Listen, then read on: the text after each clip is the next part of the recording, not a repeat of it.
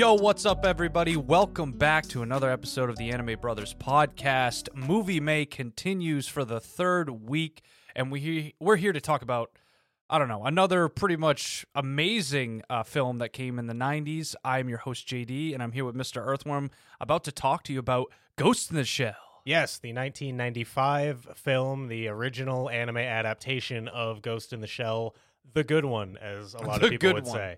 Um, but yes, uh, also very excited to talk about the the Scarlett Johansson movie. You know how many times I had to type that in and be like, which one? It's like the only one that you should really be talking about, I guess. Okay? Yeah, yeah. Because Like- I, I needed to make sure too, because I know there's a billion adaptations, and I know only like two percent of them are good. You know, at least if you ask, like, Maybe not even two, maybe one. Yeah, if you ask like diehard uh, Ghost in the Shell fans, like the, they're very particular about what Ghost in the Shell they like and do not like. Right, Uh, right. I guess I'm mostly referencing Dan from Host Club. I, I, was thinking that. if he could, if we could manifest standalone complex as a physical being, Dan would fight them in a combat arena, no problem. Like he would jump at that. He'd Yeah. kick the shit out of it too. But no, we're going to talk about that um, a classic, which is pretty much all of our movie May lately. It's been like we should call this like influential movie May because all like between Akira, Perfect Blue, and now Ghost in the Shell, Right. All of the cool movies that came out between 2000 and 2015, that's where they all got their fucking ideas. We Yeah, figured it out. and I, I don't know. I, I'll just say it on the podcast. I think you know this. I've been telling you that I've enjoyed doing the movies. Um, we're getting our anime, and we're also getting a story as much as we can in all Sure. these, and like kind of getting it done in a day. And I'm feeling like I'm making progress because I'm watching all this influential uh, Yeah, anime. So I don't know. I may put in another like like another Ju- co-host movie June. Well, yeah, I may just come not maybe June if we don't want to do back to back to back because there are some like seasonals. There's Vinland Saga. Sure, yeah, we about. got actually some anime we're gonna have to knock. yeah, so I got to eventually step it up. But it's while it's been you know warm outside and I have less time inside because I want to go out and you know we got to get out there. You know, for Yeah. me, Okay, yeah. it's like it's really been great actually though because no matter what I give any of these ratings and stuff like that, I'm still enjoying only having to watch these movies. it's nice. And there's a lot we've had to watch, like a little behind on movies when it comes to influential movies, like you said. so- Without a doubt, yeah. It's uh, I feel like I'm punching holes in my Weeb card now, and I'm gonna get Yeah. a free Weeb sandwich by the end of the month. You know? Hopefully, it has a little layer of mayonnaise. Yeah, something. You know, I get a double double meat for free. I don't know. Double meat. So yeah, we're gonna talk about that, but we actually have to do a check in. There's quite a bit going on in our social sphere, and um, wanted to touch on things and let you know right off the bat because I'm excited to say it is that I watched Guardians of the Galaxy three, there you go, buddy. Volume three. The last good Marvel movie. Exactly. That's what I was gonna say. I wanted to just you know I wanted to take a bow, a prayer to James Gunn, who is now at DC and probably gonna hopefully fix it because DC's been shit. But it Spor- also yeah, sporadically. I mean, people really like the new Batman film. Compa- you know, Yeah, but it's a separate universe. Sure. So they want Is- DC to they're be doing able to the do what DC Marvel's do. universe. Yeah. Okay. And they had that with Justice League, but since Zack Snyder's didn't come out till later, the first one was shit. And even a lot of So- people, like anybody who, it's like there's half the fan base that's like Snyder saved it, and there's half the fan base that's like he just made it way worse. I don't know. I don't think he made it worse, but also like you, we were joking about, you know, people should take a lesson for Satoshi Kon Mhm. making something in under two hours. And yeah, his was like a four hour cut, wasn't it? four hour cut. But That's- he was gonna break it up into two parts, Yeah. like the Infinity, you know, saga and all. So it's gonna be two hours, two hours. Sure. That's not bad for a superhero movie. I think a lot of people, But- like the, the old school superhero fans, are just like, I'm. I like the fact that Batman doesn't murder people. I like the fact that Yeah. Superman's not a crazed psychopath. Yeah, that's the gatekeeping, and I get it. and like, they, you yeah, know, they just they want their their superheroes back, and I guess there's definitely a universe in which you know bad Superman's cool, but I don't know if they want that to be the Superman. You know, yeah. That was like one of the first like Superman. I was like, oh, we had a new Superman come out. All right, let's make him evil. let's make him mean and I don't know, But yeah, James Gunn is going to DC, so pretty much the last di- like good directors from Marvel. Like I know Jon Favreau is still doing that, but he's doing like Star Wars shit. So yeah, you know he's he's kind of spread thin. But my thing is, is Jet, Gu- Guardians of the Galaxy Volume Three, and you've watched one and two. I can't recommend it enough how much you would enjoy it. okay. And unfortunately, it does say that kids should probably be warned before they go in because there's animal cruelty in this one. It is the darkest. I heard you get Rocket's backstory, and I I never imagined oh, buddy. it was good. I was tearing up in the film. I was so upset and that's really good to get me emotionally invested, qu- like right off the get go. Uh, so yeah, it's just kind of ridiculous, and um, I know that my, my wife was tearing up, and got my buddies over on the left side, and they're just like being pissed off. It's like it, the, film did what it needed to do, Sure. and uh, I'm just glad that there's some good Marvel out there.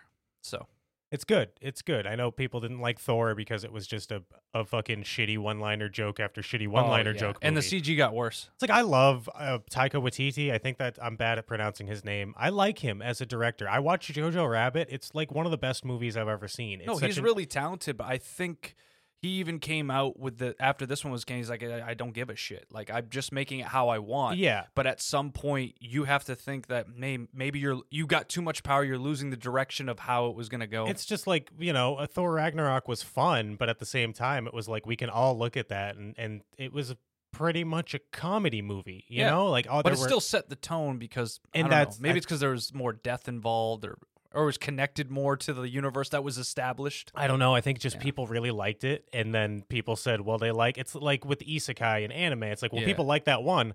Now we do them all like this. It's kind of like making the second part of the games. Sometimes you think, oh, I don't have to do much more to the game. Yeah. I just add a couple features. yeah, But instead of adding features, they're like uh, Lady Thor, and it's like, ooh, all right. they're like Fast and Furious. You know, they make one giant heist movie, and they're like, actually, people like this. I think. I don't know. It's yeah, making a bunch Fast of money. 10's now going to have a trilogy again. Oh Eleven Oh and twelve. God, there's more. yeah, there's more. Don't. It's bothering me. Oh man, So- Vin Diesel's never gonna make get to make his final Riddick movie. no, because there's. I mean, he's got the money for much- it. He just doesn't have the time. he has too much family. he's so invested in that Riddick. He's also in Guardians of the Galaxy. That's That's right. But come on, like how much time does that really? he's a hell of a voice actor. Sure, I am Groot. sure. He's uh he's no Bryan Cranston. That's a little that's a little fun tool that'll help us later. oh, okay. Uh, so yeah, no, I watched that and I just want to talk about it. Cool. I also I'm glad finished you. Jedi Survivor. You beat it. Okay, look at us. We're I- both beating video games this week. I wanted to make sure I beat it before I got on this podcast. I did the. I'll go get into it later, but I did the same thing with Digimon. there, there we go. So I, I, I looked up the time. I want to know how long it took me because I played a lot of side content, but I could still, after the game ends, go do a couple extras. Question: Yeah. When you say beat it, do you mean main story? Do you Main still have- story. okay, you still have extra shit to do that you. well, I could did do. most of my side quests, but if you look at the maps, I'm at 90% for every planet. Okay. So there's like a 10% I haven't discovered. Is there or done. post game stuff to do other than just? There's a new game plus okay. where you can play it with uh, two new lightsabers. Enemies are stronger. You do more damage and like five new perks. That's cool. and you keep all your cosmetics, but you have to redo the main story, so you That's lose some fair. of so your you powers. get, you get the new game plus for the the post game as Yeah. opposed to so like there's replayability better than the first one, but other than that, yeah, there's really not much for me to do. But yeah, 37 hours, almost 38 hours. worth the sixty dollar asking price. 70 bucks Seventy dollar. when you Was have it new worth the console. seventy dollar? I think it was because I got pure enjoyment out of if Okay. I could play a game where I get the story and the gameplay. Because let's not lie, for some reason this game has a better story than most new Star Wars, except for Mandalorian, which I really liked. Um, it's it's just really good, and then you really feel the emotions that Cal, the main character, is going through, and you never really get to see a Jedi kind of delve into both like hardship. And Mhm. also trying to be that good boy Jedi that you Yeah. hate about it, like where you have to be pure. Yeah, so stoic. Don't kill out of anger. Stoic to a fault. Yeah, so he and they they talk about how there's these uh, you know spoilers. There's not really a spoiler where I'm going to say it happens. I'm just letting you know. There's like gray Jedi that f- that ride that in between. I love it. Yeah, that will actually like you're not supposed to kill out of anger and stuff like that, but they still kill people. Well, I always they thought, also like- don't go out mass murdering like Sith. Yeah, So they're they're the what like I would think I would do. I always thought there like should be like because I know it's hard. It must be hard, Oh, but there fun, should yeah. be some people out there who, at least for a good chunk of their lives, can straddle the line between Force and Sith. You know what I mean? Yeah. Between the the good and evil, because you eventually, I get the idea is like if you try to do that, you just get yanked right into the Sith. But there's got to be That's one. or- we watched it in the uh, anime shorts and all that stuff, Yeah, where that guy turns to the dark side so but quickly. yeah, and he's like a he's trying to save this woman and everything. He's doing all the right shit, and then bada bing, Yeah. there it is. But there's got to be like some individuals out there that can at least for a, a solid football career straddle that line. You know?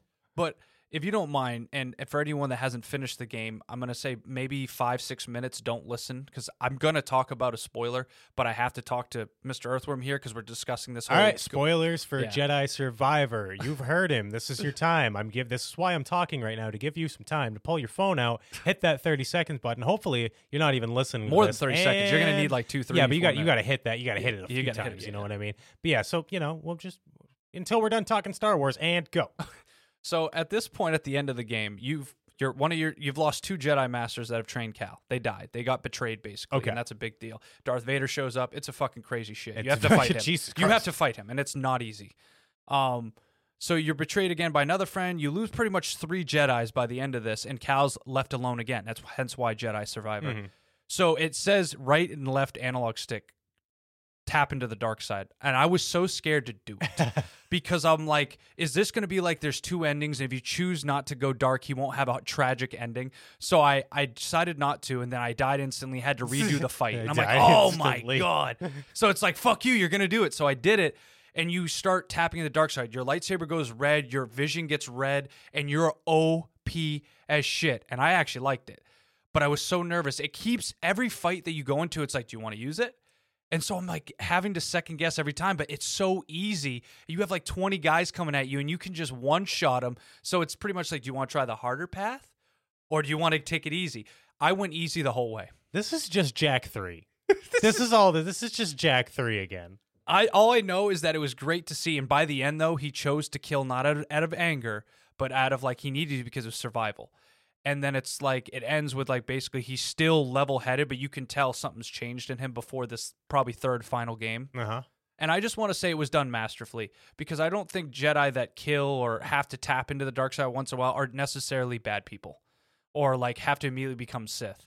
Like Mace Windu apparently in the the series, the reason why his lightsaber is purple is because the blue and the red, he is able to tap into the dark and the light side and keep a level head. Oh, they really never explained that. No, no, because a lot of people are like, no, he just wanted a purple lightsaber, That's- which and is that's true. actually what but it was. after they like they bought You out George retcon some Lucas, they shit. they had to Renicon what yeah, purple we can't lightsaber- just leave that. We can't just leave. That's so fucking. Oh my god, that is But I do so love wild. purple lightsabers. Oh, yeah, it's I want badass. Cal to have one. Be the second one with a purple lightsaber. So Yeah. anyone that stands with me, rise up. um, but no, that's it. Uh, I just want to talk about how I like that gameplay mechanic. I liked it a lot. Um, Cal's a Jedi that actually has a romantic relationship, and you're forbidden to do that as a Jedi, and he does it anyway. Like full on macking on this girl three times. I'm like so proud of you, Good for him. so proud of you. Good for him. So uh, yeah, Take that, old Christian values. not my Jedi. But no, I- I've just been having a good time doing that. I went to the movies. I've been going out. It's been a great week, uh, except for the pollen kicking my ass. So that's enough about me. How was your Digimon?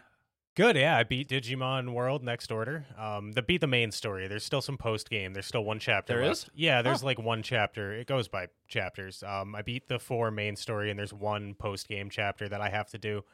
But I did it. I beat it. It took me fifty something hours, which is Oh. much longer than it should take. It me. probably wasn't that long of a story, but you took no, your time. I had no idea what I was doing for like the first 30 hours I was playing it genuinely. Um, once I picked up a guide, because this is, yeah, it's pretty JRPG. It's not, you know, you don't get the. Did you get a physical guide?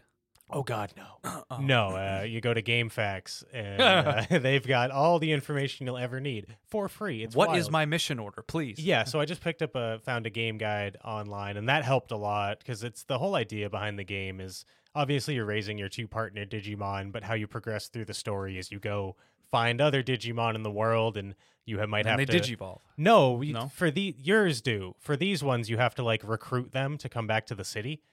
So it's kind of like a your mission is to rebuild the city that you started in into like this big thriving Digimon metropolis type deal. Okay. Uh, so yeah, you just go out, you find Digimon. You might have to battle them. You might have to go do some JRPG ass fetch quest where it's like, I need, two, you know, ten of these fruit and fourteen of these vegetables. You gotta go find them, kid. I'm like, all right, cool, I can do that. Whatever you say. Yeah. So we we did all that. Um, I had a lot of fun, dude. Like I just, um, I don't know. I'll probably beat the post game. I don't know if I'm gonna restart the game right away. You know what I mean? Are you gonna beat Shadow of the Colossus, or you did that? I definitely still have to pick up Shadow of the Colossus again. That's something that I have to do. I got massively distracted by Digimon. I get it though, but you beat Digimon, so you I got did. that done. Yeah, um, so it's that's definitely been helping quell my Digimon cravings. When's the last time you think you've beaten a game? oh, Because we yeah, normally we're playing competitive online. You know, that's that's why when I complete a game, I feel fulfilled. yeah, Because that's the point of you buying a game is to kind of complete it. And pretty much. Um, we don't. We are very uh, you Like, know, monkey uh, brain. most of the Pokemon games I get, except I I never completed uh Violet.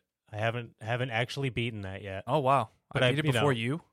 Yeah, yeah, but like Sword, I beat Pokemon Sword definitely. Red Dead Redemption too. That was that was probably the biggest one because that had a full on Mhm. story of eight hour. Uh, no, not eight hours. Like It was 30 long, hours. Yeah, it's a long boy, and I I wait probably spent just as much ti time it took me to beat the story just playing poker. oh yeah, you were gambling Um, all the time. I did gamble a lot. It was a good time. I, I beat Shadow of War, Oh, which is yep. like a you know uh, I've beat Sonic Adventure 2 a few times. Um, I don't. Yeah, it's not a lot, dude. I have not beaten a lot of games. I know. mean, Dynasty Warriors Five. I guess I've probably beaten that. At one point, I probably did all the scenarios. Yeah, it's just something I like to think of because you doing that with the Digimon, it's like that's a good thing Yeah, that you were able to finish a game. I think it's more important to finish a game than just play it for fun. I, I'm not saying you can't play a game Sure. for fun, but it's nice most to of the have. time, yeah, you want to complete it. You want closure. and it helps that like it wasn't I, I don't like super long games i know some people for pe- for people they're like oh my god 80 hours to beat the story that's a selling That's point most to them JRPGs are minimum of eight. that's what i'm saying i fucking i don't need that i Yeah. really don't um it just this was i probably if i would have known what i was doing right away i probably could have beaten the game in less than 30 hours Yeah. because i spent a lot of time just going out and grinding and just playing around and spending time training digimon without knowing like the Yeah. most efficient way to do it so i just wasted a lot of fucking time um yeah i told you your digimon like reincarnate i was in to like the seventh or eighth generation of my digimon by the time i i finished it and that's like way too much i just i spent Wow. so much time just evolving going oh what can i get now what can i get now so i had fun doing it but if i do it again i'll probably be more way more focused about it. precise. Yeah. Yeah. Yeah, and uh it definitely helped that like I mentioned the combat's super super chill. So if it was like Pokemon combat where I had to like turn based and make sure like take the time to pick the move, I don't know if I would have gotten so into it, but the fact that I could just like run into it and kind of like uh World of Warcraft or MMOs, you just kind of click on a guy essentially and he just does the attacking Yeah. pretty much like that. So it's just like run into enemy, let the computer attack, run into enemy, let the computer attack. it was really easy to grind out. So that is that. I've been watching more Digimon Adventure 2. I'm about halfway through that season. Wow. I watched uh I, I got to Ken's uh I got through like Ken or that Digimon Emperor saga. Um I just want to say like without really giving away spoilers, uh Wormmon, he is such a good boy and I love him and I want to hug him. Okay. Like holy shit, I we all need a friend like Wormmon. Like Ken is kind of an asshole. He's this like he's a Digimon emperor and he's trying to enslave all Digimon. And uh Hmm. and his his Digimon, like his partner, is Wormmon. And he's just this little fucking green worm. He's this little nerdy fucking guy. So cute, whatever, you know? And uh, Ken's an asshole to him for most of it because he's this imperialist, like, king guy. And he's an ass, you know? Yeah. And Wormmon sticks by his side. And he's just like, I know there's a good kid inside you, buddy. I've, I've seen him. And I'm to love you no matter how evil you are. I'm gonna love you no matter who you. It's like son of a bitch. Um, but real quick, uh, I do want to say my favorite piece of localization I've ever seen. I, I've I've seen in Digimon Adventure 2. So uh, I'm watching the dub, and they they take a lot of liberties with the translation, especially with like the kids dubbing. You know, so there's one scene where Wormmon and another Digimon Patamon are about to like fight, and they're both like looking at each other, and Patamon's like, "You want to fight?" and Wormmon's like, nah, I'd rather have a staring contest. And it like shows them like each staring at each other, like the pre battle shonen fight. You know how the Dragon Yeah. Ball, yeah, it's gonna fucking my eyes, your eyes. But there's no way that's what it actually said. You know, that's the guy translating this going, it looks like they're, you know, having a staring contest. That's their battle. So I'm going to have some fun with this. It's like, nah, I'd rather have a staring contest. Hmm. and it's just, it's so quippy. It's like, you don't get that anymore. And I miss the 2000s. I miss the 2000s I- dub. Yeah, I miss a, lot of stuff about the 2000s and late 90s. It was a good time. It was the best of times. It, it might have been, you know, it, it might have been. Everything was radical. so and it is was after Adventure Two, it's done, right? Or is there more to no, come? there's so. Oh my god. oh my god! so- All right. Digimon has had so what we wish they would have done with Ash and moved the fuck on. Digimon did that. There are so many Digimon spin-offs. And they're all new characters. Yeah, most of them, yeah. The so there is a continuation of the Adventure series, which is the ones I've been watching that stems from the original. It's uh six movies called Adventure tri. Gotcha. And that is uh that's kind of like the that was made within the past 5 years, I think. And that's like, hey, a lot of Digimon fans are adults now. Let's give them a send-off for the characters they knew as kids type shit. But there's a bunch of other there's Digimon Tamers, Digimon Ghost Game was recent. Uh yeah, there's one where like the kids turn into Digimon instead of having Digimon. Yeah, I don't like that. Yeah, not everybody's favorite, but still, I'm yeah, not a furry. there I I, I could spend the next like year or two of my life watching Digimon if I'm I not really gonna lie. For the to. sake of the podcast, we're not doing that. Hopefully, I'll at least fit some other stuff in. Fits, yeah, sprinkle some other things in there. But I'm having so much fun. It's all so stupid, and Digimon become humans with guns, and uh, I, it's really dumb. It's like I some like it. JoJo's level shit. It really is, and it's like I, unacceptable if a Pokemon did that. Unacceptable. Digimon, I've come to expect it. Where is his nuclear rocket launcher? Where are the guns? yeah. All right, I'll shut up about Digimon. Thanks, everybody. no, you're good. Like I said, but we're talking about kind of just having joys. I'm having joys watching anime movies because I won't. I'm not really watching a long series or anything like that because. I don't have that kind of nostalgia to like. "Ah, I love Digimon, you know. Just get into So- something, watch it for an hour and a half, and be like done with it. Be like, all right, that's it. I'm I, no we go. more. I've done my work. now I can just think about it. Hell yeah. So um, yeah, uh, unless you have anything else or any business you want to get to, um, I will say, hopefully, I'm not doing this at a wrong time. But he did tell me it was going to be either this Sunday or next Sunday. I think it was this Sunday because when we talked, it was like two weeks ago. But Okay. I'm doing a guest episode with Matt from Talk Yes, Melancholy. Uh, we'll be talking about um, some things called Would You Rather. It's a Would You yeah. Rather game. We had a lot of fun. Uh, we had a good time shooting the shit, and I just want to say that uh, if you can check that out, he's an amazing dude. Uh, I just hope it was uh, this Sunday after we come out on Monday because I, I feel like he said it was two weeks from the time we talked, and it's been that time. But I lose track of time when I'm on night shift. I think I think So. you're right. Um, not Okay. that I know. Fucking. if I spoiled it ahead of time, I'm sorry, Matt. I love you so you much. know, you know, Matt and Craig got a lot. Yeah, they got their own schedules going on, so I don't know for sure, but I think you're right. So either way, just go go see what Otaku Melancholy's up to. You know, may, even if JD's not on the episode, maybe you'll like what else Matt's talking about. Oh huh? yeah, he'll have Yeah. another episode with somebody else from a podcast called Alex. yeah. so they will definitely have. listen to that as well. Matt will have an episode out. We can guarantee that. All right, so let's get to it. All right, the time is nigh.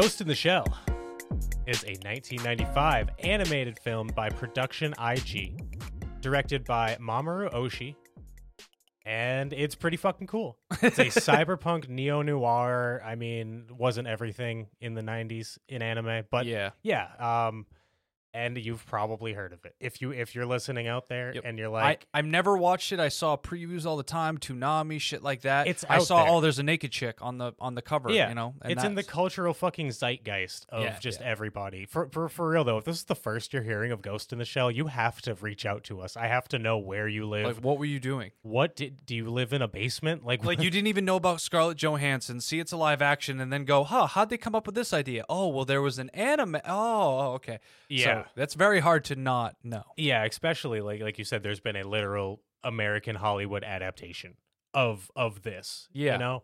Um, so it was out there. But yeah, this film, whether you like it or you don't, or you think it's dated or it's your favorite fucking thing ever, it's unquestionable that it has inspired a bunch of cool shit that has come out within the past 20, you know, uh, almost 30 years. For 1995, too, all three of these anime have different looks to what we've watched in the last movies, like Akira, and then we watched Perfect Blue, and now we're watching Ghost in the Shell, all within the late 80s to 90s and all that. And let me tell you, the more and more I watch things in that era, the more I realize why new animation looks so good, but for some reason it just doesn't hit the same sometimes Yeah. compared to this old shit. It's there's a special vibe to that 90s shit, you know? Yeah. And it just it's almost hard to explain. Like granted cell shading has a lot to do with it, but there's just something else, something about that attitude of Yeah. that 90s. Yeah, it's fucking so it directly inspired The Matrix. The Wachowskis went to their producer and they're like, "We want to do this for real." I could I could see this. Uh, James Cameron has uh, stated it for being an uh, inspiration for Avatar, and I think that's kind of the themings of like what it means to be human type thing, rather than the aesthetic or the visuals so much. Yeah. And not, not enough is praised about Avatar's second movie. Just saying that. Fucking goaded. Uh, yeah, a lot. I mean, it made a, a An animated dollars. fucking wonderful thing. It just it's amazing. Yeah, it's also inspired Steven Spielberg in his Yep. AI artificial intelligence. Like this is maybe not I don't know. It's one of those things where it's like it it's sown its seeds of inspiration into so much. Anything that has that like Blade Runner vibe, you know what I mean? Yeah. You you can look at like like Blade Runner for example, anything in that post like, like cyberpunk era, you can look at so many influences from something like Blade Runner and then you have Ghost in the Shell where it's like sitting right there on the podium with it Mm-hmm. you know and also the the other movie we covered akira like akira it's just these like pillars of what it means to be cyberpunk or neo noir or whatever you want to call it Yeah, and this is probably the most until you get to like you know the the D the D and D type of like cyberpunk red and all that Mhm. stuff. Like this is the only like movie I think I've seen that's really classified as cyberpunk since Cyberpunk Edgerunners. yeah i would say i think akira falls into it maybe it doesn't yeah, focus so much on the technology Yeah, it's more apocalyptic. yeah it's it's like right before you get the body mods is where akira's timeline sits and Yeah. then like maybe 10 20 30 years after where akira sits you get full android people apparently. But we go from laser guns to now just bullets that shoot like 50 caliber out of a little mini Uzi. yeah That's crazy. I got to tell you, eh, if I if if I say any critiques, the one thing I will not critique is the fact that you can put in huge rounds in a small gun that hit crazy hard on a target, but it just fucks up your gun. I love the concept. i did I like really that. do. Yeah, i appreciate it. I'm a gun guy, so I mean, I feel that. I feel that. All right, uh, should we read a synopsis? Give the people an idea of what do you have a synopsis there? So you're more prepared than me. I'm. Uh, it's all good. okay. I uh, I think I have one at the fingertips. Um, yeah, okay. So we're gonna read a little bit off the Wikipedia because my synopsises are generally rambly. So hopefully some some other pen You didn't like your last one. You're like, yeah, we're gonna read. From it. yeah, so this lady gets stalked and bad stuff happens. Uh, okay. In 2029, with the advancement of cybernetic technology, a human body can be augmented or even completely replaced with cybernetic parts. Another significant achievement in this is the cyberbrain, a mechanical casing for the human brain that allows access to the internet and other networks. An often mentioned term is ghost, referring to the consciousness inhabiting the body. Major Motoko Kun- Kusanagi, excuse me there, is an assault team leader of Public Security Section 9 of Newport City in Japan. Following a request from Nakamura, chief of Section 6, she successfully assassinates a diplomat of a foreign country, preventing programmer named Daita from defecting. And that's pretty much the whole the whole like first It scene. becomes a little political quickly. it does, but the idea Section six, section nine. yeah, so uh, Mako- Matoko, she is just pretty much soup. She's pretty much fucking RoboCop, and the whole idea is there's this cyber hacker who's been able to hack into straight up like government's facilities and people like Matoko, like who are 100 almost 100% Android, called the Puppet Master. And this is kind of this new thing. Nobody's ever had the hacking ability like this. So Play Cyberpunk 2077. Yeah. You're hacked all the time. Exactly. exactly. So that's like the whole idea. It's a little bit of a cat and mouse game. It's some detective work and yeah, it really gets down to when does a human stop being human? Is it the parts? Is it the consciousness? What makes somebody you know, alive? What makes somebody sentient? Yeah. Um so from here on, in case you didn't know, Spoilers. Spoilers ahead. We are on the spoiler train. Choo choo, all Choo aboard. choo. If you haven't seen Ghost in the Shell, uh, you can watch it on YouTube, which I do not recommend this because the subtitles are awful. You can also watch it on Amazon for free without a Prime membership. Tubi for Tubi free. TV without a Prime without a membership. Um, you just gotta give them your email, I guess. Uh, they're all gonna have ads which does kind of a bummer. You can definitely buy this movie. Um, not you know I, the Blu-ray rip of this would probably be really nice looking, so I could recommend picking up a Blu-ray. But yeah, those that's where you can watch it. If you haven't watched it, spoilers ahead. If you have watched it, why would you be upset about spoilers? You've already seen it. Get your shit together. Yeah, because we're gonna be kind of going all over the place. Uh, I have things in my mind that I remember clearly and enjoyed, and there's things in this where I was kind of like, eh. All right. So You know? before we get into like plot stuff, what made you? Because this is your choice for for movie May, Yeah. and I'm not upset. Like this is a wonderful No, I'm, choice. I'm, I'm, I was hoping you enjoyed it because this already, when watching it, was like, this is gonna be right up Earthworm's alley. yeah, I was. The setting is my alley, but the concepts and the whole talk of what makes you alive. yeah, and just I- the it 30 bores me. It the- really bores me. But the minute long scenes of just traffic. Yeah, it- it- it- music sets a tone in this, and I'll Sure. say that for sure. It even says like on the great. you look it up, it says who it was like you know uh, composed yeah, by, and and, stuff. and I'll say that there's a lot of times they'll show like a very uh, drab scene of basically the city with rain falling, and they'll have the music going, and it really tries to build on the ambiance of a Oh, yeah. cybernetic world. And I think they do that well. But yeah, there was a lot of times where it was like Ava esque, as we have to sit here in a long, long scene and discuss and constitute what makes you actually real Yeah, and everything like that. And I've seen it in a lot of things. So maybe it's because I've been oversaturated throughout life, never yeah. watching you, Ghost You watched the entirety of Westworld, you know. Bro, I, that's what I mean. I've watched West. I've watched a lot. Of, I've watched iRobot, Exactly. which is the same thing, which Yeah. came out nine years later, and I loved, but probably got a lot of ideas from this. Well, even that, know? like, and to to say that Ghost in the Shell is the first piece of media to ever go, what makes a human Yeah. human, especially as far as like AI and Right. stuff goes, that would be a lie because we have a, all the '50s sci-fi that came out, all the books and Right. shit, you know. but this Like, probably was the first cyberpunk idea of like what makes us human. I think it was like a visual masterpiece, and because like it was, I think the aesthetic had a lot to do with it. yeah, yeah. and because it drew people in and then maybe made people see it and there might have been enough time in between something like the book iRobot or like what Blade Runner was inspired by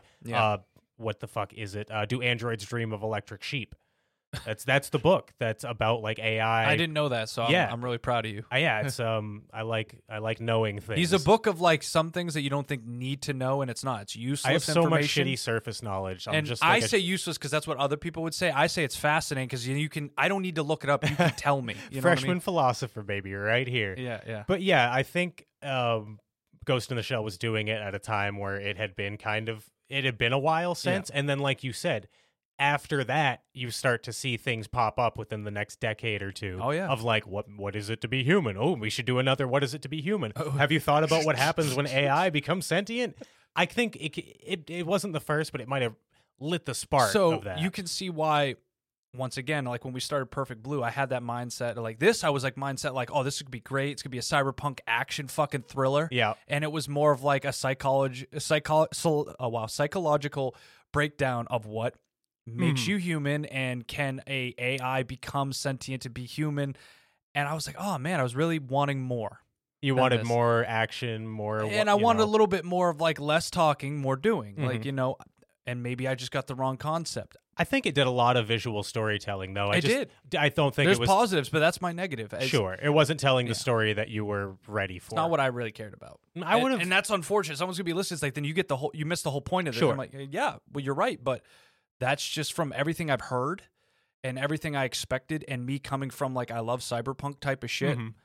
I was just expecting something different. Now, with the all. action scenes that we did get, I Oh. would say most notably Oh. um, Motoko versus the tank spider thing. oh, that's not just it too. Everything to do Every- yeah. with like just her design of this suit that like makes her look naked, but it's like a camouflage suit. Uh huh. I like everything to do with that and the details of it.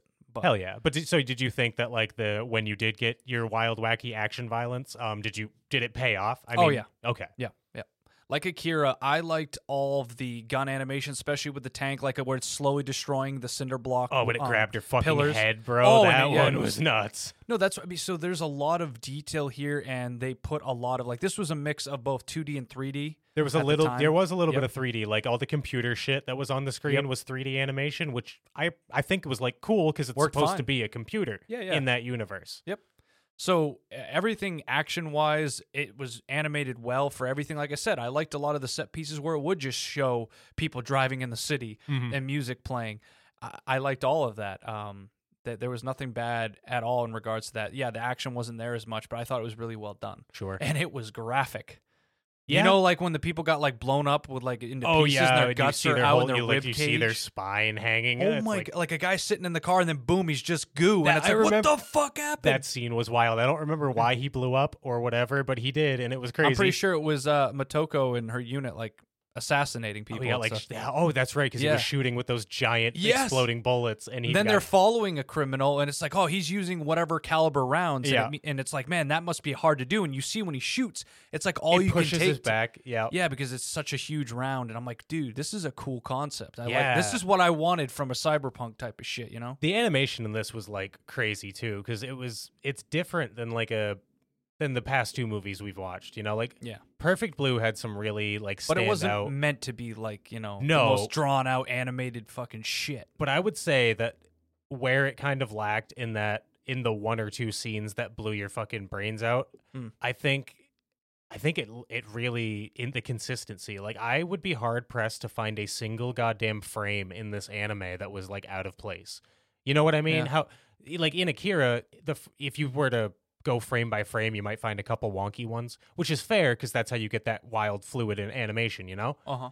but with this it just felt like everything like was so on character model and everything was it all felt like really correctly weighted and you know and it still had that like 90s cell shaded like vibe i don't even know if i'm explaining what i want to get across right. It just felt So hard. it felt so crisp you know where it's like the la you know perfect blue especially. Perfect blue was all over the place and very sharp and jagged to where you know this this ghost in the shell felt much more smoothed around the edges. And i really appreciated how like i said it felt like every single frame was just meticulously done. Absolutely.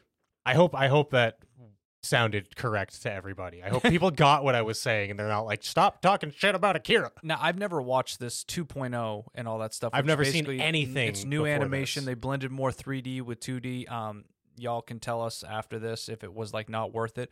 But I find it hard pressed to be better than the first one. Sometimes it's originality. Mm-hmm. It's how it was done. It's kind of like taking uh, making a new Akira and Yeah. be like, let's put all the budget we have in this new technology and trying to say it's better than the old one when it's just sometimes some things are too old to say this is better because that was a crazy feat back then and amazingly talented. oh yeah So, yeah, I find it hard to think that there's anything but no, all all these movies we've watched have been animated beautiful in their own way, Yeah. and I haven't been upset with it at all. I mean, No. maybe that's what movies are, but well done. and i love like the just the kind of grittiness you get with that old school animation you know Mm-hmm. we mentioned it but that's that 90s vibe that you just can't get anymore no no matter where you go Right.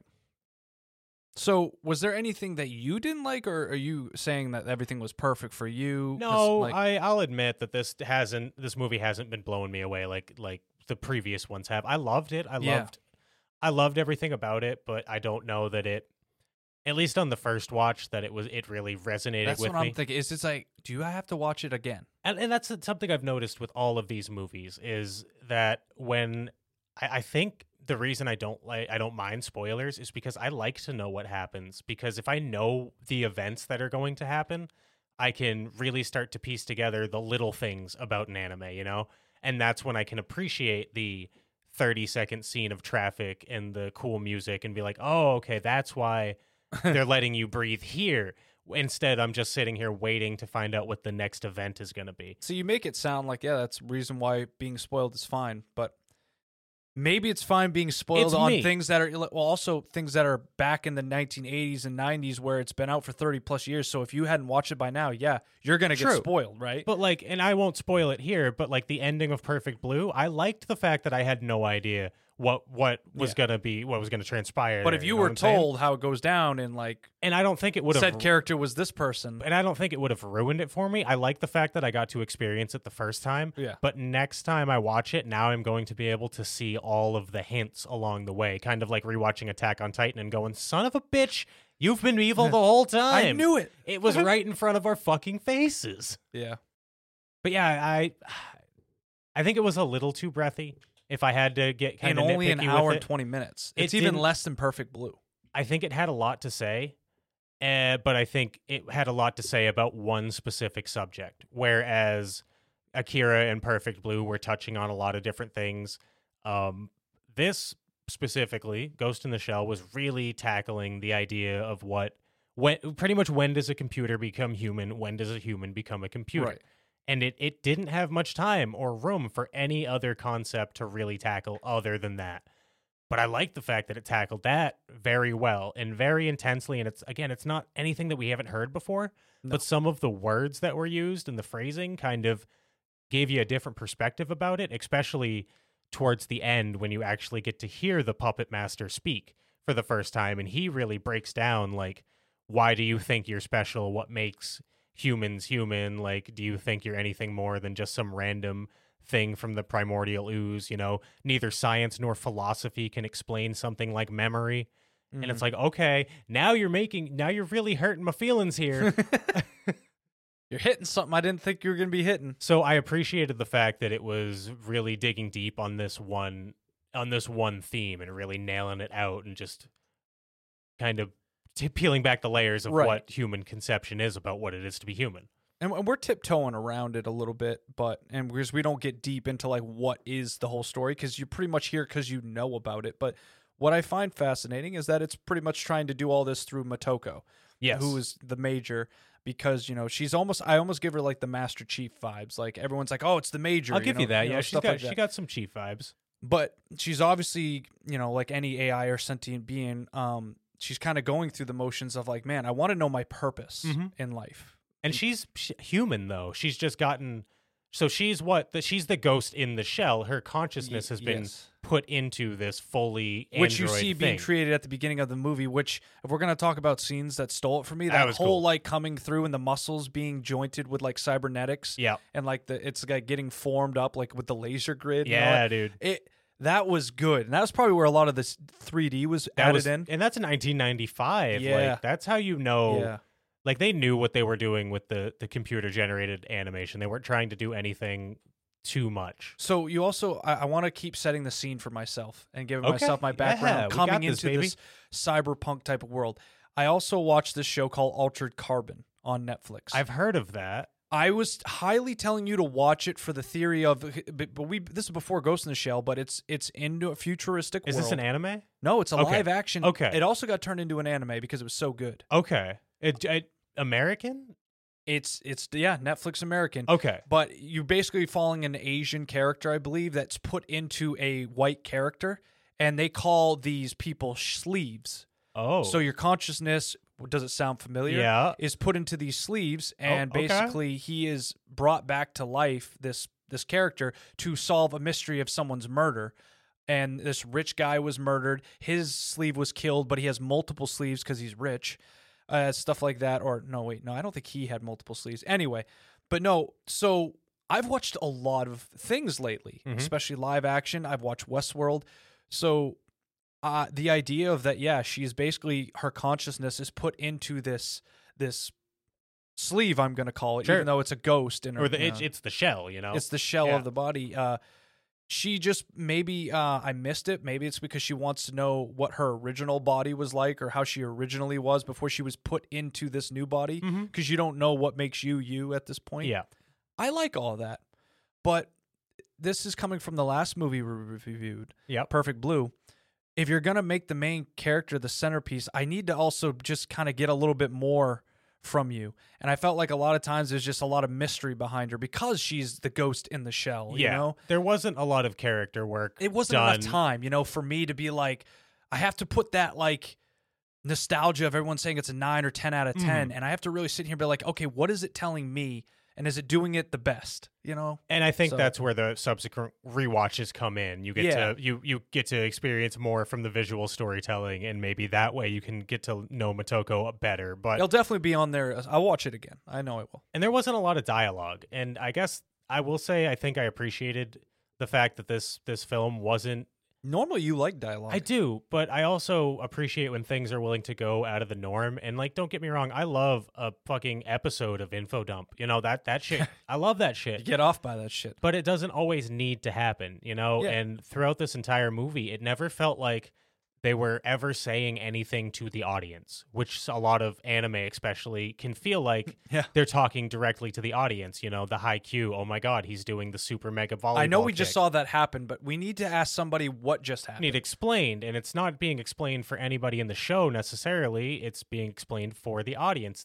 This didn't do that. Any piece of dialogue was for the characters in the movie, and therefore a lot of the a lot of the time was dead space. There wasn't a lot of dialogue. There was never a an explanation where some character sat back and said, "Ah, yes, the Ghost in the Shell program established in 2015." you know, it was never. We just had to pick up those pieces from what we came to understand. Yeah, the only background they gave was kind of like what's the deal with Section 6, Section Yep. 9, and like the certain government officials in the section. Even and, that wasn't like so much background because I still don't necessarily know like. well, I think that's what it is. You just don't really know what's Y- going yeah you on, only got know? the background of their the their conflict and the fact that Yeah. section 6 and section 9 are like kind of at odds a little bit but you don't necessarily know who section 9 and section 6 are separate from that conflict Right. because it's not important to this fucking story so i appreciate that how it's different than and maybe this is before these widespread tropes became necessary for anime it seems yeah. but I just I appreciate when things don't have to stick to tropes. Even if I appreciate tropes like just trying something that I haven't seen before or that uh, I don't see often, I will give a mark on the good side. You know, that's a pro Yeah. for me no matter almost no matter what. Like even for 86, I didn't like the way that they directed it, but I appreciated that they fucking tried something in the first season. Oh, you know, the first season they did. they yeah. went for it and like good good on you, okay? Even if I don't like it, somebody does. Good on you. So we talk about Motoko, and uh, there's not a lot of characters. It's more of a show don't tell. They're not building on too much. You know, you hear about this puppet master that they're trying to track down. What do you think about Batou in this scenario? Basically, the wingman of uh, Motoko's. Uh, You mean Ron Perlman with a darker skin tone? Yeah.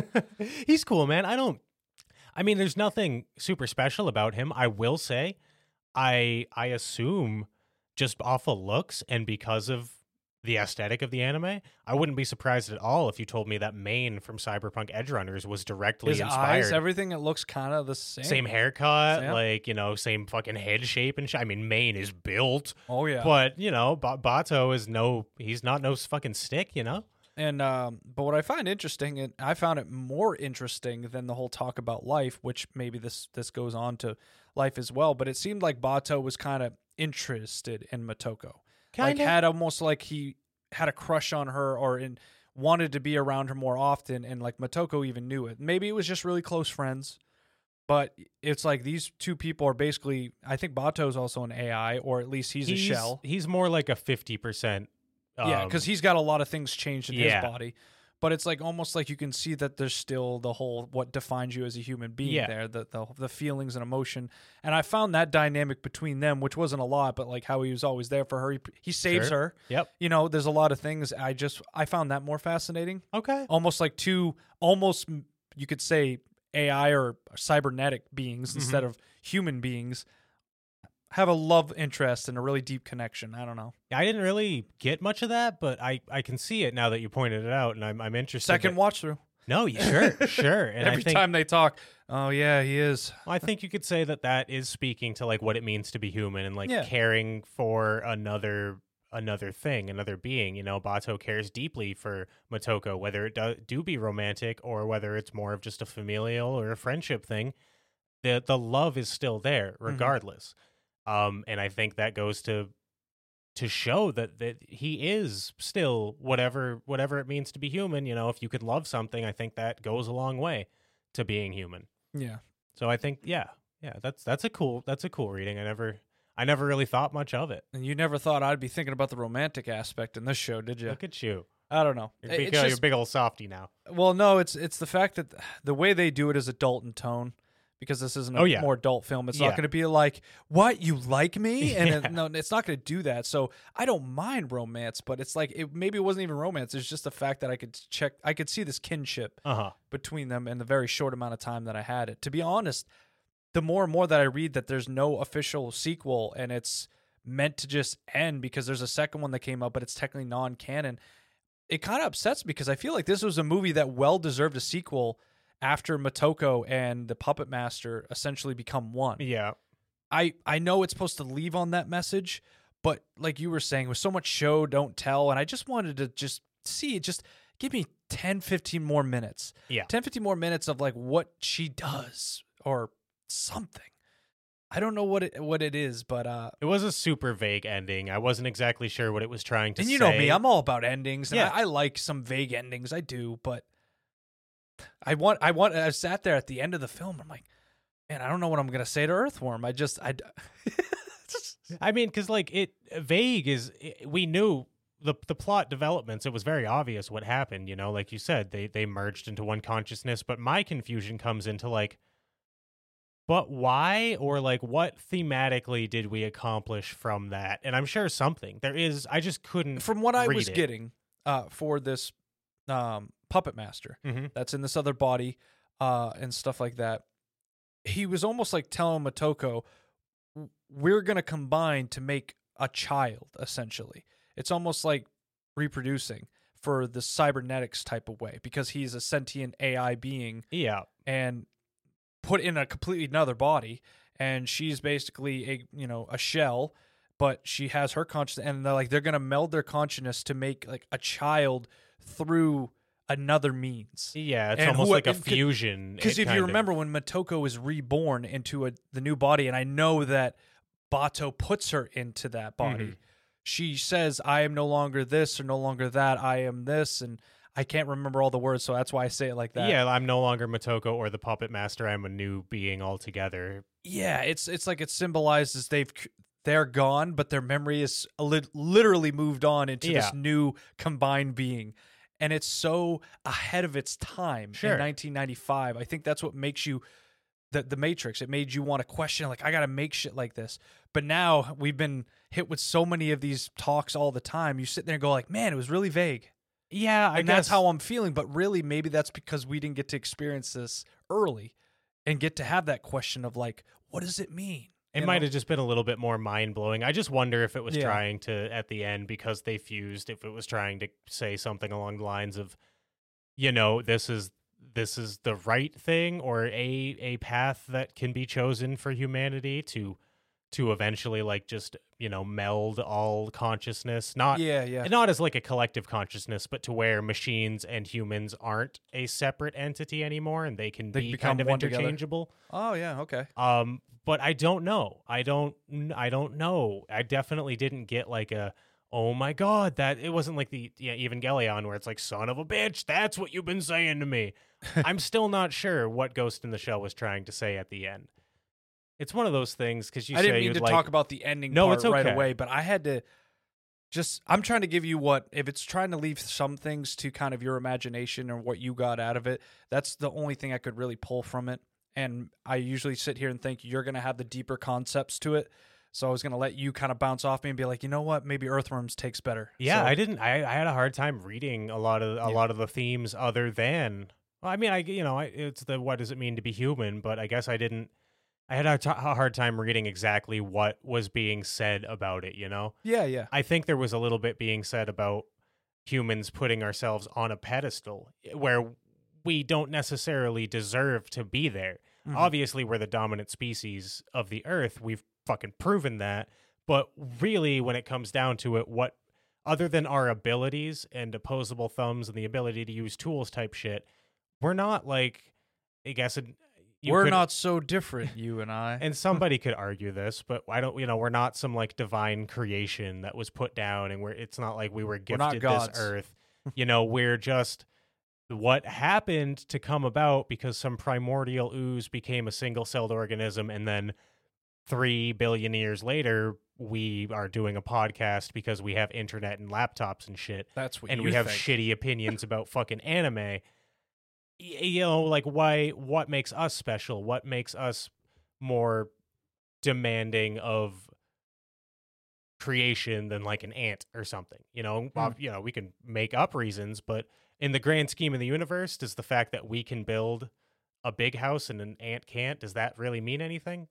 And i think that's where it's kind of getting at and that's why it's that's what the puppet master's trying to say is like the fuck makes you guys so special? Yeah, because I, first is like discovered and pretty much I think he's held ha- captive for for a little minute before he gets taken away or something. Yeah, he's in the blonde lady's body, and he gets hit by a car, and then they pick him up. Yeah, and Um, he's asking for political asylum, and Mhm. he, he's really well spoken. And then that's when he explains about the whole what makes you so much better, Yep. than, um, stuff like that. Yeah, that was very interesting. That's when it, the movie really, really got its hooks into me. As far as it did, is when he started spouting that philosophy. Maybe I thought after we watched Perfect Blue that if there's a serial killer, the person is going to become a ser- it's going to be a bad person at the end of this. Mm-hmm. So you hear about this puppet master and Motoko having to like find it, and then after it's like a real level-headed sentient being Yep. trying to explain like I didn't do anything wrong, really. And all of the bad shit that it did was all human programmed. By the time it gained Like Section con- Six made it do Yeah. this stuff and all that. Yeah. by the time it gained its own consciousness, it was talking, like you said, top, talking diplomatically to, Yeah. to folks and asking for diplomatic asylum and being like, I don't want to hurt people, but please don't hurt me. I don't want to die. But I do, but not like this. Yeah. I don't know. It's just crazy. Um so we pretty much got on most of what the film is. We've explained kind of what we like I explained what I kind of didn't like at first, but do you want to we usually talk about some scenes or stuff that really got your attention and then eventually run down to like our final ratings. It's not the biggest discussion cuz it's pretty simplistic. Yeah. So before So- we get into scenes, I do want to. So I, I teased this a little bit earlier, but Bryan Cranston was a voice actor in the dub of this. Was he? Because I did not catch it. I looked at the cast afterwards. Um, he was to look at this. Mr. Willis. I don't remember who the fuck Willis? Mr. Willis was. That's right. I do remember we were doing a podcast. I listened to a podcast. I think it was Trash Taste, and they talked about how they had some great actors in certain anime movies, Yeah. like back especially with uh, Ghibli Studio. Yeah, well, Ghibli Bryan Cranston is also the voice of the cat in The Cat Returns. There we go. But this was before he was any sort of famous. This was before Malcolm in the Middle. Like this was when he was still like a a theater actor doing like local shit. He had a fairly for all things considered for Bryan Cranston, he had a fairly decorated voice acting career. And I just think it's funny how he's he's some like minor fucking character in this and he's Bryan fucking Cranston. you know what's crazy, dude? No lie. I'm going through all the actors, characters, Ghost in the Shell for English language. He's not in here. I swear to God, dude, unless Amazon lied to me. What I do know is Steve Blum, which makes a lot of sense. Really? Uh, And I'm pretty sure that was Batou, but maybe I'm wrong. No, that wasn't Batou. That wasn't. Ba- no, At least wasn't. again, unless Amazon with their stupid little fucking info shit, because I, I clicked on it because I was like, let's see some voice actors, and it had Bryan Cranston on the bottom, and it said he voiced Mr. fucking Willis. Yeah, I was wrong. Batou was Richard Epcar. yeah, Oh, so who is Steve Blum? I have no idea. They put Stephen Blum as Kidnapper B. that's so. So, this must funny. have been. Uh, yeah, this was before This Cowboy is before Bebop. Bebop. This was oh, like so he was just getting his start. yeah, this probably got dubbed, but I mean, I'm gonna guess like 1996? 96, 97, maybe, maybe a little Wow. bit later. But yeah, this was when some of these guys, like again, Bryan fucking Cranston is some but shithole. but I'm just gonna let you know I'm going through here. I don't see Bryan Cranston. well, look, all right, I take- don't. I, I don't up mean with to do this on the podcast, No, but I'm going through it take all. it up with fucking Amazon, okay? Because he was there. All right, I'm I'm gonna look it up again. I'm a fucking. You know what? No, we're. I'm gonna look it up on my end. No, I'm I'm gonna gonna look up mine. Mr. Brian- Brian Willis, voice actor. Here we go. Phil Williams was a pseudonym name Bryan used before in Street Fighter 2 the movie. So this same Phil Williams credit is is most likely Bryan Cranston. There's no Phil Williams. Look, bro, I don't know what the fuck we oh, want. oh, Dr. Willis, excuse me. I said Mr. Willis. Sounds Right here it says Phil Williams was mistakenly credited for voicing Willis when in fact it was Marvin Barracat provides the voice. So Phil Williams was Bryan Cranston. He was mistakenly credited for the voicing, which he wasn't for Willis. Well, I'm glad we got that out of the way. That was a whole heap of bullshit. Fix that, Amazon. It literally says it on trivia here, like what you didn't know. Uh, Fix that. You are like the people. you are. You're the people who know this shit. I thought that was so cool, Bryan. Cra- no, I did too, but then I'm like just wanting to look at where Steve Blum was, and then as I'm looking through, I'm like, I don't see no Bryan Cranston. improperly credited, and thirty fucking years later, we can't get it right. Stupid. this is the real crime here in America. Whatever. All right. Fucking Patrick Stewart was in Nausicaa, the Valley of the Wind, and I'm sticking to that. If don't you dare tell me, I'm gonna look it up right now. I Just will kidding. burn this fucking house down. Um. So yeah, what were you before I ruined your whole thing? I just, I literally, I don't know. We were talking about scenes, and I was like, "Hey, here's a little fun fact that apparently was Oh, wrong. It's yeah. stupid. Hate So yeah, how about you talk about some scenes? Because I already talked about for once the, the opening scene of seeing how the cybernetic body is. being yeah, made, no, that shell. was cool. Ready already. That's what got me into the mode of like, oh, this can be great. Yep. You know, so Yeah. I like that scene. Um, I really do like the idea. I, it's a small scene, but at the beginning of the episode where uh, Motoko is like jumping out the window, and as she's going down, like falling out, Mhm. and someone stares at her eyes, she slowly is going invisible with the camouflage, and it goes to everything but her head, and then her head disappears because Yep. it's the camouflage, but her eyes are just the last thing to fucking go, and you know her eyes are like Yeah. those white piercing eyes, and I was like, ooh, ooh, I like that. I'm sure not everybody will, but I appreciated the casual nudity. Yeah, I, I know you do. When yeah. you don't like, I appreciate. did you like those nipples actually? Yeah, like when a character's just Yeah. naked, it's like nice. All right, when it don't, don't make a big deal out of it. It's just nude for being nude. I like naked people. like it- Yeah, it's like, does she have a reason to be nude? Bro, I don't fucking care. Who cares? It's fun. It's 1995. It's 19 1995. um, so those are like right off the like the beginning that I really liked. I liked everything to do with the uh, the gun mechanics, the effects of like recoil and everything Yep. hitting vehicles and yeah, stuff like yeah, that. yeah. my god did i like that i loved it's the little things but like oh he's using these huge caliber rounds and like this Uzi and they're like man he's crazy but like halfway into shooting it His gun it's- jams up. it's literally heating up and you have to pull like the barrel out because you've pretty much destroyed your barrel that's crazy i love it because people forget how hot guns get like one of the few things I've seen in live action films, there was a guy, and it's it's probably a movie no one gives a shit about, but a guy is shooting the gun six times, and he's like torturing this girl, going, each time I fire a shot, it's gonna get hotter, and I'm gonna get it closer to a certain area. That sounds vile, but that's that's the sh- little bit of details people realize like that gun is fucking hot, Yeah. and that put on your skin, it's like a brand. So seeing that effect in this anime after shooting huge, huge rounds, I don't know. That's the little things that like ah, nice. I feel that. So I liked all those scenes with basically the action. All right, yeah, um, I, yeah, I like the action scenes too. I, uh, I liked it. So the dude with the Uzi, when she finally gets a hold of him, and she gives him like a fucking, I think it was like a roundhouse kick or something, might Yeah, have been yeah. like a karate chop, and he does like a triple spin in the air or some shit. Oh, that looked really good. that, that was really good. cool. But like the the one scene that really blew my mind and that that's living in my head is that final fight scene between uh, Motoko and and the the tank.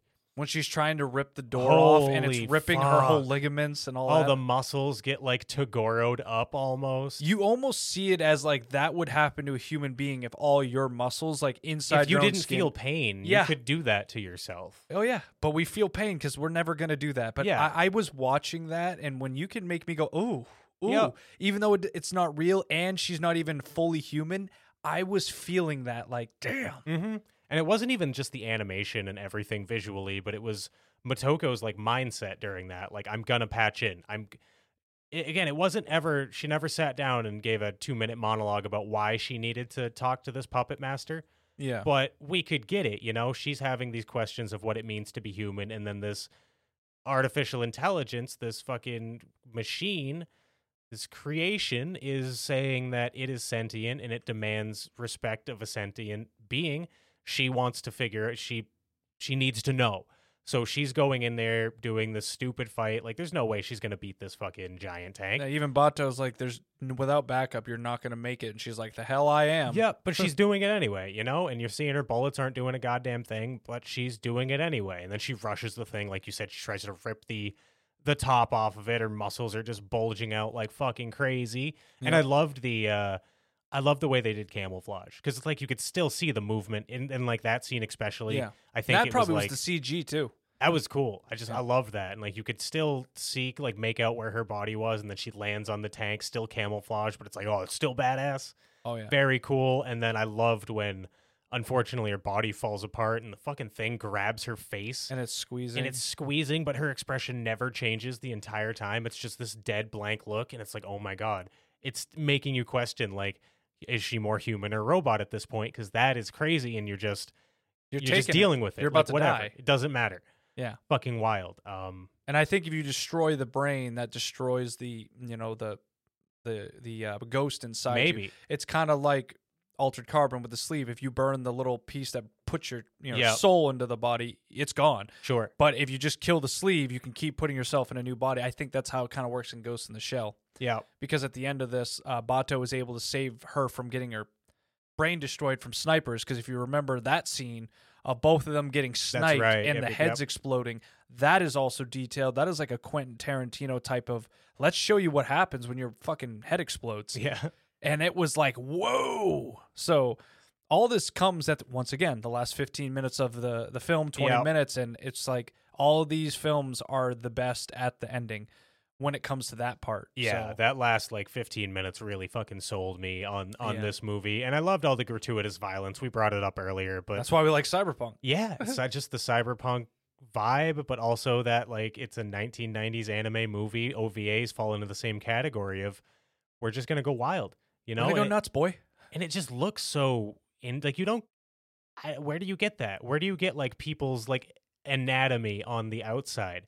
I'll you know we see plenty of blood. We've seen people get their limbs chopped off and shit. But like when's the last time? But before Cyberpunk Edgerunners, we've seen a man's head explode and you can see like the base of his spine sticking out from that. Like yeah, it's gross and visceral, but it's like it gives you that feeling of being an 11 year old playing Mortal Kombat. You know what I mean? Yeah You Um, you look you got that look. What do you what's that look? It's the manga so i kind of it got a little more detailed about like what is motoko and stuff like that and how her body works and sorry the first thing that popped up was i saw e-sex with quotations Oh, And I'm like, what the fuck is that? So it says here apparently e sex, as depicted in the splash panel, is a lucrative but illegal act that is because it ties together the user's nerve systems to allow shared simultaneous sensations, such as intimate connections, have the potential for serious complications. So it's almost like a, an advanced way to have sex via nervous, like combining yourself oh God. and Motoko's body is one of the most advanced models on the market, possessing the 16, it's like measurements, centimeter skin tactical elements, meaning she has greatly heightened sense of touch. These nerves render her e-sex acts especially pleasurable. Therefore, she makes a good profit from doing activities. Oh my. So it's almost like she's saying she actually has She's a sex worker along as with well because she's so good at it and or whatever. you get better pleasure from it. Huh. What the fuck? I didn't Yeah, need to Jesus know that, but now I'm like, what? I think I'm kind of glad they left that part out of the movie. Well, that's it's probably because the manga has more time to explain what makes Probably. her her. But I'm like, what, dude? Jesus Christ. No wonder why people like want to make a whole bunch of like Rule 34s of Oh, her. Jesus, It gets hornier. it gets Neat. um. So this is why you like her, anyway. Uh, no, but uh, yeah. On that note, uh, wow, yeah, that's um, that sure is something, isn't it? They had measurements of her skin cells. Okay, Holy man, Shit. 16 centimeters. Like, how 16 thick is our skin? I don't know. Not that thick. I don't. I have no idea. this is a conversation I wasn't expecting to get into. Anyway, um, no. So yeah, any any other key scenes except for the tank fighting scene that you could think? I think there. I, I may have been a little wrong on this one, but I'm pretty sure there's one where she was like going in the water and all that stuff as well, kind of like we were talking about in Perfect Blue, where she comes out the other side. Um, I can't think of the exact scene. It sounds about right, but it's just not coming. Yeah, to I'm missing the reason. exact scene that I'm thinking about. Why did I not remember this at all? Like, hell, I think it was just like a vision or a dream she was having, and it felt like she was um coming up the water, and then it like made her body come to the other side. It was like Mhm. really well done. I'm trying to look it up right now, and I feel like I'm failing hardcore here. That's uh, the big one that I was thinking of. Uh, da, da, da, da. It's lost to the ages. What? Yeah, I can't think of anything else too too too much that stuck out to me. You know. Yeah. but a like pretty I said, safe movie for you. Yeah, every I mean just everything was so crisp and there was a lot of just a lot of atmosphere, a lot of dead space, you know, which I appreciate to a certain extent, but it, it makes it harder to to pick out individual scenes that were like this one blew my mind and this one blew my mind. I did, you know, we we mentioned it last week about um Perfect Blue. It wasn't quite the motif that Perfect Blue used it as, but there was a lot of mirror use. I don't know if that was just a new thing that Yeah. people had learned how to do in animation. Maybe I'm or- thinking of a mirror, not water. I don't know what it was. Maybe, but there was plenty. I mean, there were plenty of times. Um, the mirror scene that sticks out to me the most is when she jumped off the building and she's like fucking falling down, and you can yeah, it's like flowing with you know her image and the mirror is like flowing together. Yeah. I also because I'm thinking of the water scene. It's when she's fighting that that criminal guy. The water scene where literally she's using her camo and all that stuff, and she's like flipping this guy on the top of the water and all that stuff. And you only see like right now I'm watching the scene, and he's getting flipped around all that because she's literally fucking him up in Yeah. the camouflage and like the splashing. And then I'm pretty sure there's a moment where like you can see her a little bit over the water because Yes. like the shadow is still there. So he's laying in the water and all that. She, you don't see anything, but you see a little bit of a shadow in the water. It was a really good detail. Okay. You know what I'm saying? Yeah, they did that with the tank fight too, where she jumped Yeah. on the tank. She was almost outlined by water. Yeah, yeah. So that's what I'm. I guess I thought when it was the water scene, I thought it was something else. But yeah, either way, um, yeah.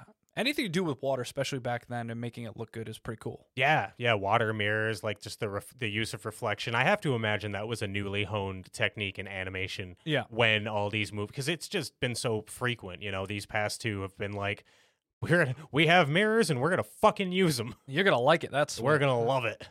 Unfortunately, there's not too much to say. It's actually a pretty cut and dry kind of thing. It's definitely defined generations. I can see that for sure. But yeah, aesthetically, I can see how it influenced a lot of things, and then just like we said, the the philosophy in the movie, I can definitely see. But um, if you want to get to the final takes, I can let you go this time. Sure, yeah. This was my pick. Yeah, I'll And, go first. Um, yeah, I, I just to summarize, I really my favorite thing about it, I think, is kind of like my favorite thing about the Akira. You know, it's it's the vibes. The vibes. It's the it's the aesthetic. It's that cyberpunk. It's everything's dark and gritty, and it's very unsaturated colors. But when there is a color, it really it'll really pop. You know what I mean? Because it's supposed to. You know the the red on like the eyes of the fucking android or some shit.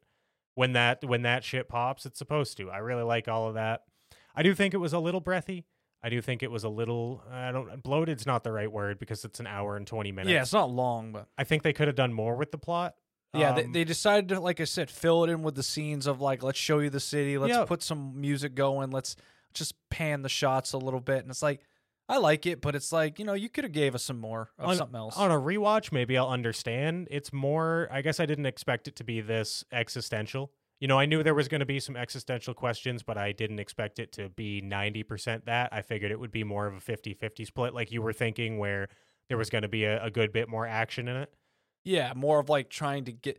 Trying to track down the puppet master a little bit more than Yeah. it just kind of halfway being like, no, you're wrong about how the puppet master was. I and- thought the you know, puppet master was going to have like some saw type dungeon or something like that. Instead, he was just a nice guy.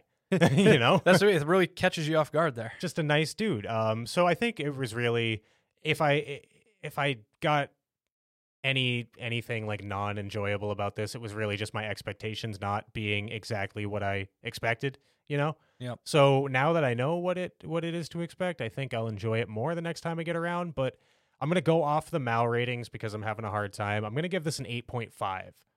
Um, if Well, I that's ha- not a Mal rating. I, if I have to That's give it a Mal nine, rating, I'm gonna give it a nine, and I'm gonna give it that because I do respect that it it is majorly influential in a lot of the things that we have in this world, media wise, we would not have without Ghost in the Shell. yes. That gets points for me. I appreciate that. Um, but yeah, it was just not my absolute favorite anime movie. You know what I mean? Yeah, I mean, Like- you almost giving it a nine for all that stuff you just said. That's pretty. That's pretty big. That's that's pretty good. Because when it did, like, what it did was great. You know, the philosophy was really interesting. The action when you had it was great. I just, I think most of my problem were my expectations not being met exactly. You know, not even as a quality level, but from what I, what we were going to actually fucking see. And me just not really being able to decipher the philosophy. And I'm not saying that makes it bad or anything, but that just means it didn't quite resonate with me right. like something, you know, like the perfect blue and the Akira have. All right. Um. So a lot of what you said is kind of how I feel. I felt, especially for me, since I picked this, I did have a high expectation, and this is when sometimes your expectations can kind of do you in, if I could say that. Sure. Where it's like, damn, dude, you really got caught up in the hype train. You had 30 why- years of expectations. 30 years of expectations you know normally i'm i'm on the same side of like why did they have to make a live action adaptation so i'm like hearing all the critics and like how you know everything's better in the original so i'm like all right so people really are die hard about this Uh-huh. you know what i'm saying so i went into that and i love the cyberpunk worlds i've watched a lot of live actions with cybernetics and ai and what makes you human so i have to take that in consideration with this this final grade because if I was going off of like, well, it didn't hit me, so I'm going to give it a low grade, that's not right because this is the originator almost. And it had a lot of good ideas to put in 80 minutes. Mhm. And I'm going to say 80 minutes. That's, that's It- literally what what, it is. 82 minutes. It's literally less than Fooly Cooly, and it made more sense than Fooly Cooly. Let me keep saying that right now. All y'all 9 out of 10, 10 out of 10 Fooly Cooly. It's like, please tell me which one was easier to follow because I'll even say Ghost in the Shell was I easier will not have this fooly cooly slander on my podcast. I have to make sure they understand the difference between me and you. I am JD. I'm saying that now. So, anyway, that being said, this is this is really good show, but I feel like I need to watch it a second time. Yeah, to fully understand. And I hate that because sometimes I want to go off of like if it didn't hit you right away in the first try, why are you giving it a decent rating? But there's a lot there the more I think on it Mhm. and the more we talk about it. That's why I like doing the podcast after because we can really get into all right, maybe what I was thinking was right. That's why we do the podcast. That's why that's what that's why we do it. And um I just wanted them to go a little bit harder with the main character. Obviously the manga has a lot of details about her. Maybe it's good they Maybe too many. yeah, maybe they should take some of that out, but also it from one reading, she had paragraphs and paragraphs of what made her what her, she was, her Yeah. body and what she was, you know, able to do, her mind and all this stuff. And I just felt like they could have done a second movie. They could have gone on the backstory of the original like Ghost. What is, sh- you know, Motoko before Motoko? But now she's a separate entity. Like maybe she fought with her past. Like it's still not fully gone. I don't know. Mhm. I just felt like I wanted a little bit more, but maybe it's great to have a nice, short, sweet, done. Maybe the mystery is what makes her so maybe popular. that's the important thing, and it obviously made a lot of what is made today. It's it's defined everything, and it looks great. I've I'm loving the '90s aesthetic. More been a lot and of fun. A lot of fun. So I'm gonna give it bias because I just watched it an eight out of ten Mal wise, but in my mind I'm giving it like a seven point seven. Okay. On IMDb it's 7.9. I'm like that. I'm like not ready to place it above 8 very good, but it's good. I'm not going to say it's not good. Yeah. So, and don't shoot me. I mean, 8's a really good rating. Once my Mal gets put back up cuz it's it's been down for Yeah, like it got 3 days because of a hacked or hacker something. Because they wanted to make their anime number Because 1 of the and it's like Puppet you Master. weebs are the problem. It was the puppet It was the master. puppet master. Damn it. We should have known. We're going to have to combine bodies to fight him. this has turned into Power Rangers real fucking quick. So no, I'm gonna give it an eight out of ten. Truly a really well. It's definitely out of the three we've watched now. I mean, two we've watched, and this is the third. It's it's not as good as those other two. I would agree with that. And I never, you never would have thought I'd say Perfect Blue is like one of my favorites, but it Yeah. is. You know, it was really good. It's just how it's done. So uh, yeah, eight out of ten, and we got almost an eight to nine out of ten. That's still really good on the movies list. Yeah. Yeah, I'm down for that. I uh yeah, so uh hopefully you guys enjoyed this conversation about Ghost in the Shell. If you have any thoughts, comments, questions, concerns about the things we brought up or maybe you got uh I don't know, maybe you can explain. Maybe you have a reading on on exactly what the ending meant and maybe it'll help us out.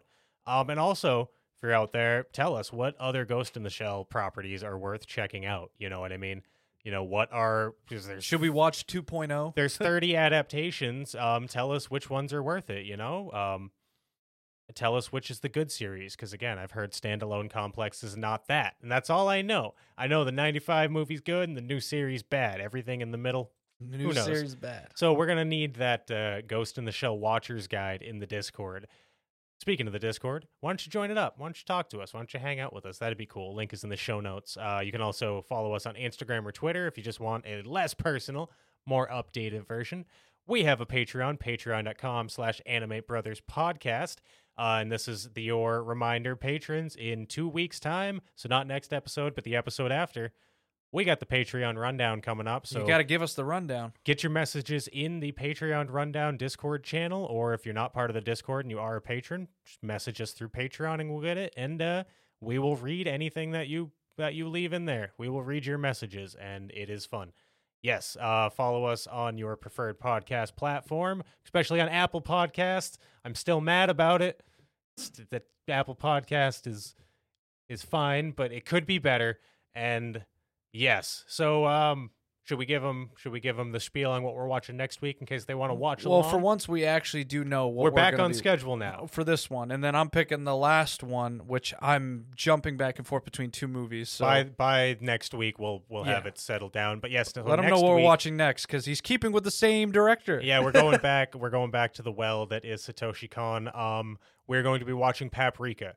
Now, unfortunately, I have not been able to find Paprika on any streaming services anywhere, at least in the United States. If you are in a foreign country and you have it, you know, again, join the Discord and let other people who might live in that country know where It's to watch it. nowhere, not even on Amazon. I haven't found it anywhere. So uh, our plan is to either rent it or buy it on what maybe Amazon. oh shit! Then I'm making you rent or buy. yeah, I was gonna. Don't worry, I was gonna front this bill. That's fine. No, no, you don't have to front. I'm just like, all right. I thought we were trying to find the the, the free option. No, trust me. I've looked for the free option when I after I found Perfect Blue for free on a streaming service. I was like, well, yeah, I guess I can bite the bullet for Paprika. So we will be watching Paprika and reviewing it next week. And uh, yeah, it uh, you can rent it on like Amazon. You can buy it on Amazon, like probably Microsoft, anywhere you can purchase things. Uh, but yes, we're going back to the well that is Satoshi Kon, and uh, I believe it was his final film. So we're gonna see where the uh, Just to gonna- let you know, if you win this overall picking movies, you get only half a point because you picked the same director for two movies. I- just saying. Just Look, saying. I know he's good, okay? But Yeah, I'm- yeah, I, just I- saying, though. I do think it's cool how we're going to be. We started with Perfect Blue as far as Mr. Kon went, and that's his first directorial debut. And now we're doing And I believe. Paprika was the last one, so it's kind of like a a front and back of, of this man's career. Mm-hmm. So tune in next week for our Paprika review and movie May continuations, Yeah, baby. and uh, hopefully we'll catch you guys next week. Peace out. See you later, guys.